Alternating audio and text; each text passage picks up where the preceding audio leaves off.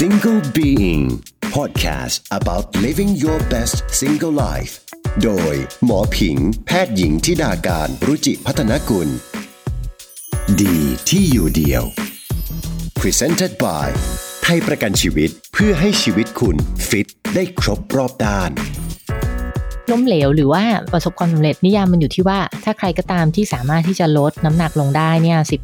แล้วคงผลนั้นได้เป็นเวลา 1 ปี อันเนี้ยเขาถือว่าสำเร็จการลดน้ำหนักไม่ใช่การอดอาหาร แต่ต้องมีการเข้าใจการกินอาหาร IF เนี่ยควรจะเป็น IF แบบ feeding เช้าเที่ยง แล้วก็ fasting ช่วงบ่ายไปจนถึงกลางคืน หรือว่าควรจะเป็นกินช่วงเที่ยงเย็น แล้วก็ fasting ช่วงเช้าอะไรเงี้ยค่ะ อาหารเสริมบางอย่างเนี่ยก็เห็นเวลาเขาโฆษณาเขาก็บอกมีงานวิจัยนะว่าช่วยในการเผาผลาญ ซึ่งในประเด็นนี้หมอกับหมอโอก็เห็นตรงกันว่า บางครั้งเนี่ยเราต้องดูระดับของงานวิจัย เราก็เห็นตรงกันว่ายังไม่มีอาหารเสริมตัวใดที่เป็นยาวิเศษที่ช่วยในการลดน้ำหนักได้ แล้วก็อย่าคิดว่าออกกำลังแล้วกินอะไรก็ได้ เพราะนั่นแหละคือสาเหตุที่จะทำให้ลดน้ำหนักไม่ได้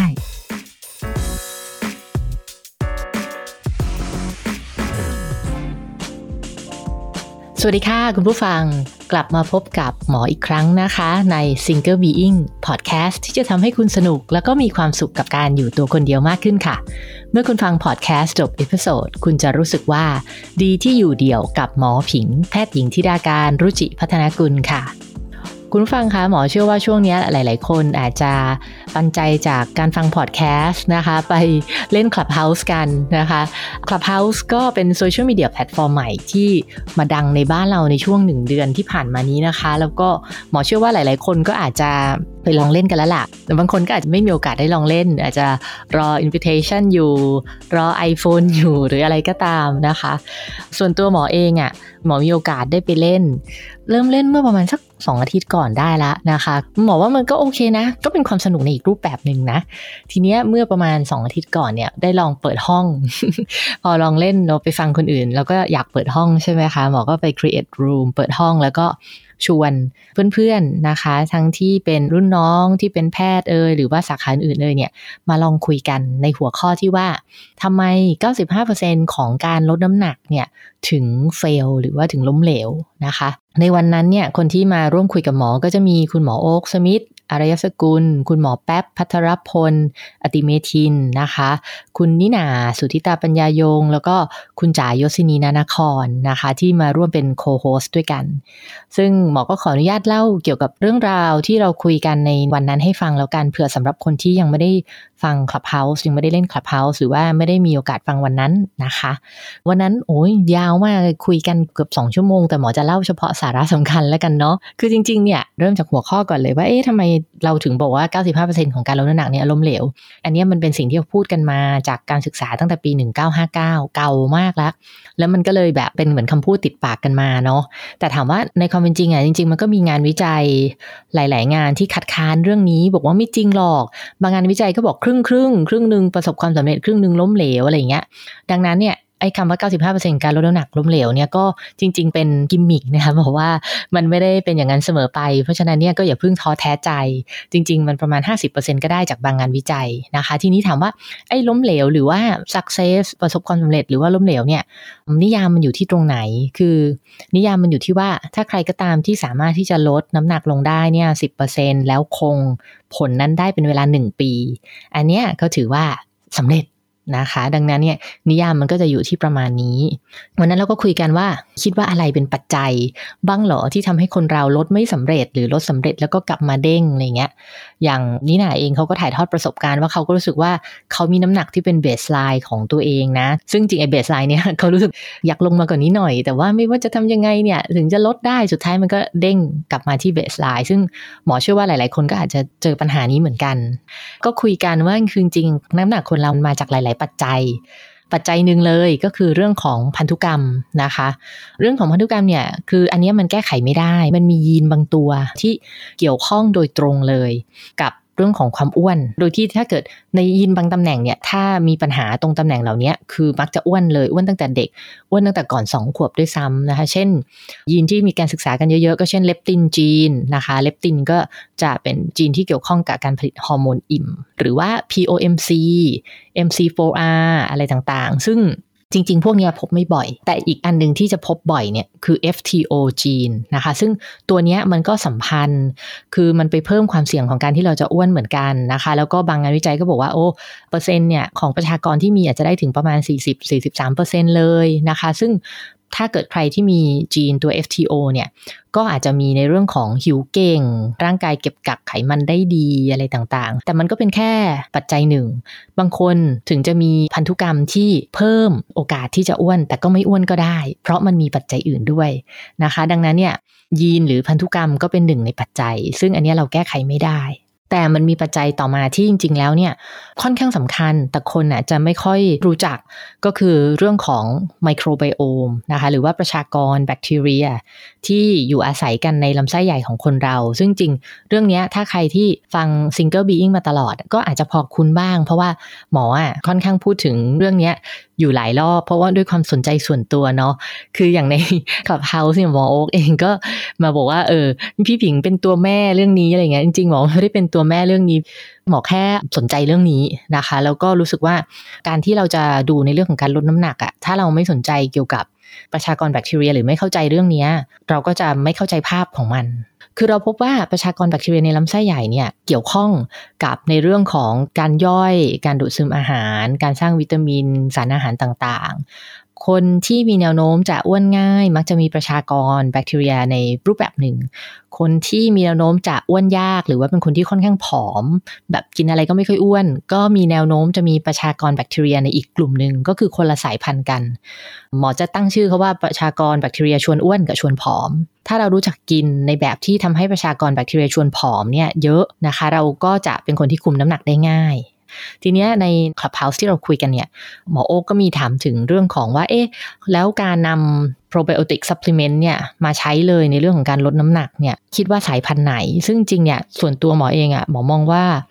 ยังไงยังอยากให้ใช้เป็นอาหารจริง ๆ มากกว่าเป็นตัวพวก probiotic supplement บางสายพันธุ์เพราะหมอเชื่อว่ายังไงเนี่ยประชากรแบคทีเรียเหล่านี้เขาทำงานร่วมกันเป็นทีมเหมือนทีมฟุตบอลอะเขาไม่ได้ทำงานเดี่ยว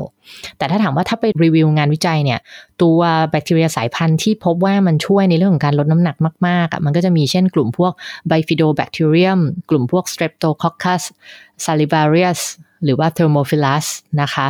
หรือว่ากลุ่มพวก lactobacilli lactobacillus acidophilus อะไรต่างๆ กลุ่มพวกนี้ก็จะมีงานวิจัยอยู่ว่ามันช่วยในเรื่องของการควบคุมน้ำหนักนะคะ แต่ทั้งหมดทั้งมวลอะมันก็ยังเป็นงานวิจัยเนาะมันยังไม่ได้เป็นเขาเรียกว่าการรักษา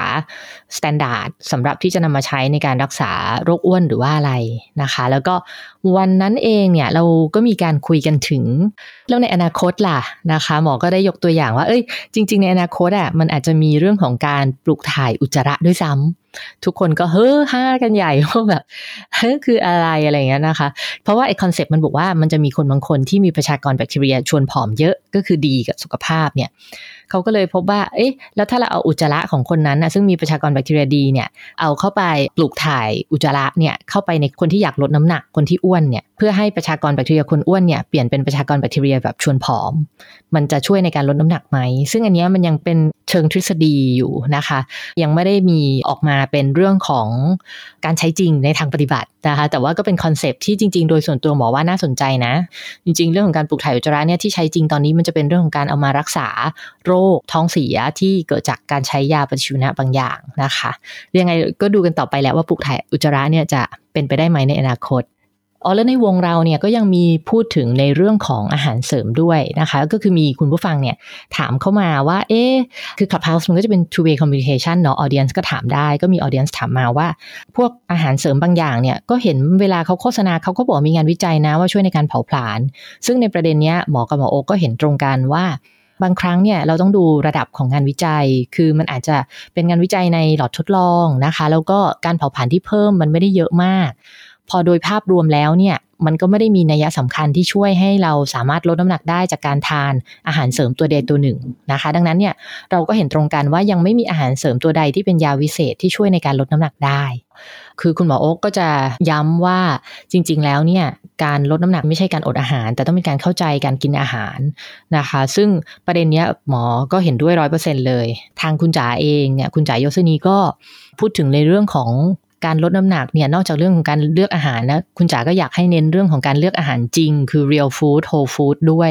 มากกว่าอาหารที่เป็น processed food หรืออาหารที่มันผ่านกระบวนการปรุงแต่งมาเยอะแยะนะคะเพราะว่าคุณจ๋าเองเป็นคนที่ทำอาหารเก่งและทำอาหารบ่อยเนี่ยเขาก็จะทราบแหละว่าตัว real food เนี่ยหรืออาหารจริงๆเนี่ยมันดีกว่าขนาดไหนนะคะ แล้วก็เราก็คุยกันถึงเรื่องของ IF หรือ intermittent fasting ซึ่งคุณหมอโอก็ยกประเด็นที่น่าสนใจขึ้นมาว่าเอ IF เนี่ยกับเรื่องของนาฬิกาชีวภาพเนี่ยคือคิดว่ายังไง IF เนี่ยเห็นว่าควรจะเป็น IF แบบ feeding เช้าเที่ยง แล้วก็ fasting ช่วงบ่ายไปจนถึงกลางคืน หรือว่า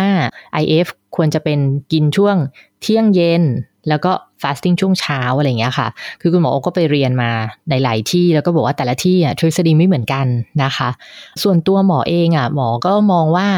เชื่อว่า IF มันขึ้นกับไลฟ์สไตล์ของคนคนนั้นอะเช่นถ้าบางคนเนี่ยเป็นคนนอนดึกตื่นสายอยู่แล้ว ไม่ทานอาหารเช้าก็ได้ ก็ควรจะทำ IF แบบที่เหมาะกับไลฟ์สไตล์ของเขาในขณะที่บางคนต้องตื่นแต่เช้าไปส่งลูก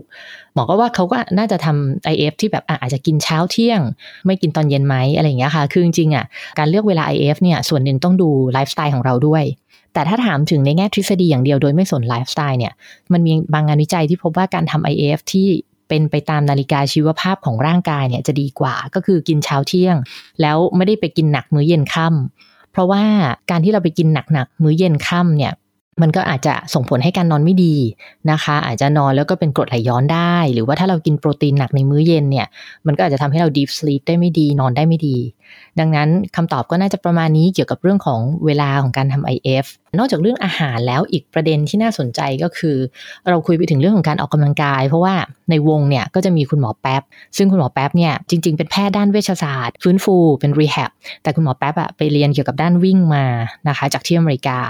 ดังนั้นเนี่ยคุณหมอแป๊บก็จะโด่งดังในกลุ่มพวกนักกีฬาอยู่แล้ว นักวิ่ง นักไตรอะไรต่างๆ ทีนี้คุณหมอแป๊บก็เสริมในประเด็นหนึ่งว่าบางทีคนที่แบบ ออกกำลังกายเนี่ยถ้าไม่ปรับอาหารเลยเนี่ยยังไงการลดน้ำหนักก็คือเฟลนะคะ เพราะว่าบางทีเราออกไปเนี่ยเบิร์นแบบวิ่งไปแบบเป็นชั่วโมงสองชั่วโมงเนี่ยแต่จริงๆอะแคลอรี่ที่เราใช้มันไม่ได้เยอะมาก แต่เราก็จะรู้สึกแบบว่าเราออกกำลังแล้วแล้วเราก็จะกินมากขึ้นไปอีก จะออกกำลังยังไงก็ตาม ก็ต้องปรับอาหารไม่อย่างนั้นก็ลดน้ำหนักไม่สำเร็จ อันนี้คุณหมอแป๊บก็ยืนยันมาเลย อีกประเด็นหนึ่งที่น่าสนใจก็คือพบว่าบางคนเนี่ยเน้นแต่ burn ด้วย cardio นะคะอาจจะวิ่งหรือเดินหรือ elliptical อะไรก็ตาม แต่ไม่ทำ weight training เลย ซึ่งอันนี้ไม่ควร เพราะว่าการที่เราจะมีการเผาผลาญพื้นฐานที่ดีเนี่ยเราต้องมีกล้ามเนื้อ การที่เราทำ weight training ช่วยให้เรามีมวลกล้ามเนื้อเพิ่มขึ้น การเผาผลาญพื้นฐานเราก็จะมากขึ้น ซึ่งมันก็จะส่งผลดีต่อการควบคุมน้ำหนัก ดังนั้นถ้าเราลดน้ำหนักโดยปรับอาหารแล้วก็ออกกำลังแบบ cardio แต่ไม่ทำ weight training เนี่ยอันนี้อาจจะเป็นอีกสาเหตุหนึ่งที่ไม่ประสบความสำเร็จในการลดน้ำหนักได้ ซึ่งประเด็นนี้บอกว่าก็น่าสนใจแล้วก็หลาย ๆ คนก็ไม่ได้ให้ความสำคัญกับเรื่องนี้ ทีนี้สรุปเป็น take home message แล้วกันจากที่เราคุยกันเนี่ยว่าทำไมหลาย ๆ คนถึงลดน้ำหนักแล้วเฟล ข้อหนึ่งก็คือให้ความสำคัญแต่กับเรื่องของการนับแคลอรี่แต่ไม่ได้ให้ความสำคัญกับเรื่องของ quality หรือคุณภาพของอาหารนะคะ ไม่ว่าจะเป็นแป้งควรจะรู้จักเลือก แป้งดี แป้งเชิงซ้อน โปรตีนดี ไขมันดีนะคะ แล้วก็อย่าเน้นแต่อดอาหารอย่างเดียว โดยที่ไม่ได้ดูคุณภาพของอาหารเลย ข้อ 2 ควรจะต้องเข้าใจ concept ของประชากรแบคทีเรียในลำไส้ใหญ่ แล้วก็รับประทานอาหารที่ช่วยทะนุบำรุงน้องประชากรแบคทีเรียในลำไส้ใหญ่ให้เป็นประชากรแบคทีเรียชวนผอมเยอะ นะคะ ก็คืออาหารที่มีพวกเส้นใยอาหารต่างๆ ผักธัญพืชไม่ขัดสี ผักกลิ่นฉุนเนี่ยก็จะมีพวกพรีไบโอติกอยู่นะคะ ทานอาหารที่มีโปรไบโอติกด้วย เช่น พวกโยเกิร์ต กิมจิ ผักดองอะไรต่างๆนะคะ แล้วก็ 3 ในเรื่องของการ fasting ในวงก็เห็นตรงกันแหละว่า เรื่องของการ fasting เนี่ยก็ช่วย แต่ว่าเน้นทำเป็นเรื่องของ intermittent fasting ที่มันไม่หนักเกินไป เช่นอาจจะเป็น 16-8 นะคะ แล้วก็ควรที่จะเลือกแบบที่เข้ากับไลฟ์สไตล์ของตัวเอง สามารถทำได้ตลอด ในเรื่องของการออกกำลังกาย อย่าลืมที่จะทำเรื่อง weight training ควบคู่ไปกับ cardio แล้วก็อย่าคิดว่าออกกำลังแล้วกินอะไรก็ได้ เพราะนั่นแหละคือสาเหตุที่จะทำให้ลดน้ำหนักไม่ได้นะคะ แล้วก็ที่สำคัญเลยเนี่ยคือโฟกัสไปที่อาหารที่จริง ๆ อาหารที่เป็น real food พยายามเลี่ยง processed food คืออาหารที่มันผ่านการปรุงแต่งมาแล้ว processed meat คือเนื้อแปรรูปที่มันได้ทำการปรุงแต่งแปรรูปมาแล้ว เพราะว่าต่างๆ เหล่านี้ไม่ว่าจะ processed food processed meat อาหารแปรรูปเนื้อแปรรูปเนี่ย มักจะมีไขมันสูง มีเกลือโซเดียมสูงนะคะ แล้วก็ส่งผลไม่ดีต่อประชากรแบคทีเรียในลำไส้ ดังนั้นเนี่ยหมอคิดว่าหลักๆ รวมๆ แล้วอะ่ะก็คือถ้าเราอยากเป็น 5%ที่ลดน้ำหนักให้สำเร็จอะ่ะหมอเชื่อว่าทำได้ทุกคนทำได้ เพียงแต่ว่าต้องเข้าใจหลักการเหล่านี้นะคะ ต้องเข้าใจพื้นฐานก่อนว่าการลดน้ำหนักจริงๆเนี่ย มันไม่ใช่การเข้าคอร์สไม่ใช่การอดอาหาร แต่ว่ามันเป็นการปรับไลฟ์สไตล์ปรับการใช้ชีวิต เป็นการปรับประชากรแบคทีเรียในลำไส้เราให้ดี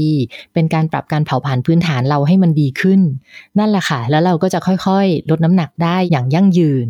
ค่ะหมอก็หวังเป็นอย่างยิ่งนะคะว่า เนื้อหาต่างๆ ที่หมอเอามาเล่าให้ฟังในวันนี้ก็จะเป็นประโยชน์กับคุณผู้ฟังนะคะ แล้วก็ถ้าใครที่เล่น Clubhouse อยากจะตามหมอก็มาตามได้นะคะ ที่ชื่อเดิมเลยค่ะที่ดาการ T H I D A K A R N นะคะ คุณผู้ฟังคะ หมอเชื่อนะคะว่าความรักเนี่ยเป็นทุกคำตอบของชีวิตนะคะ แล้วก็การที่เรารักใครเนี่ยเราก็อยากจะส่งมอบความรักความห่วงใย ความรู้รวมถึงสุขภาพดีๆ ให้กับคนคนนั้น ดังนั้นถ้าเกิดคุณผู้ฟังฟังแล้วรู้สึกว่าตอนนี้มีประโยชน์อยากจะส่งต่อความรู้ อยากจะส่งต่อความรักให้กับใคร ก็อย่าลืมแชร์ให้เขาฟังไปด้วยกันนะคะ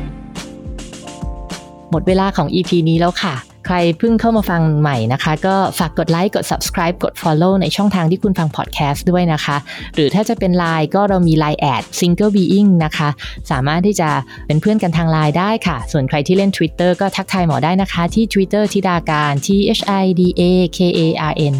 แล้วพบกันใหม่วันศุกร์หน้าค่ะ สวัสดีค่ะ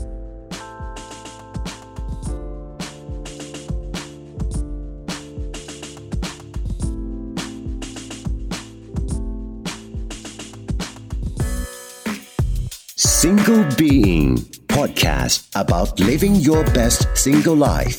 โดยหมอผิง แพทย์หญิงทิดาการรุจิพัฒนกุล ดีที่อยู่เดียว